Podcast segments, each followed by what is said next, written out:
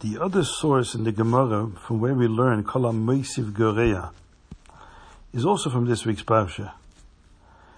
Because it said in the, in the, in the Pasuk about the dimensions of the Oren that it was Amasayim Vechetzi Orkoi, was two and a half amas length, and Amma Vechetzi Rochpoi, and one and a half amas width. Now the length was Amasayim Vechetzi.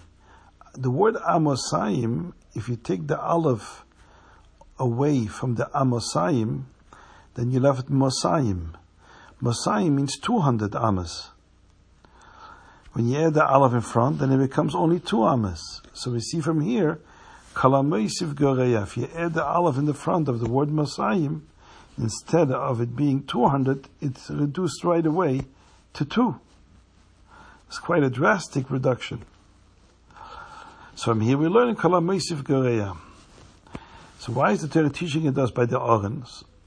It's possible, based on what the Rebbe says about the Yerias,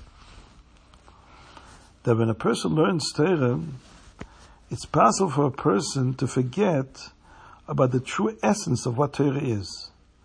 Torah is a very, can be a very intellectually stimulating exercise.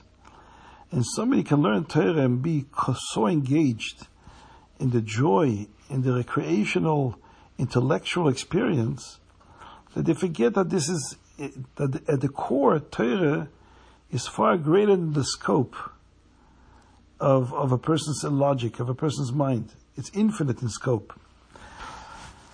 That's the giver of the Torah, because it comes from Hashem.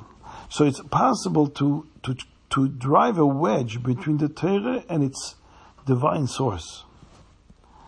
And that's what the Torah says. If you add, that means you, you, you separate Hashem from the Torah and you create a separate dimension for Hashem, then you goreya, you devalue the Torah that you're learning.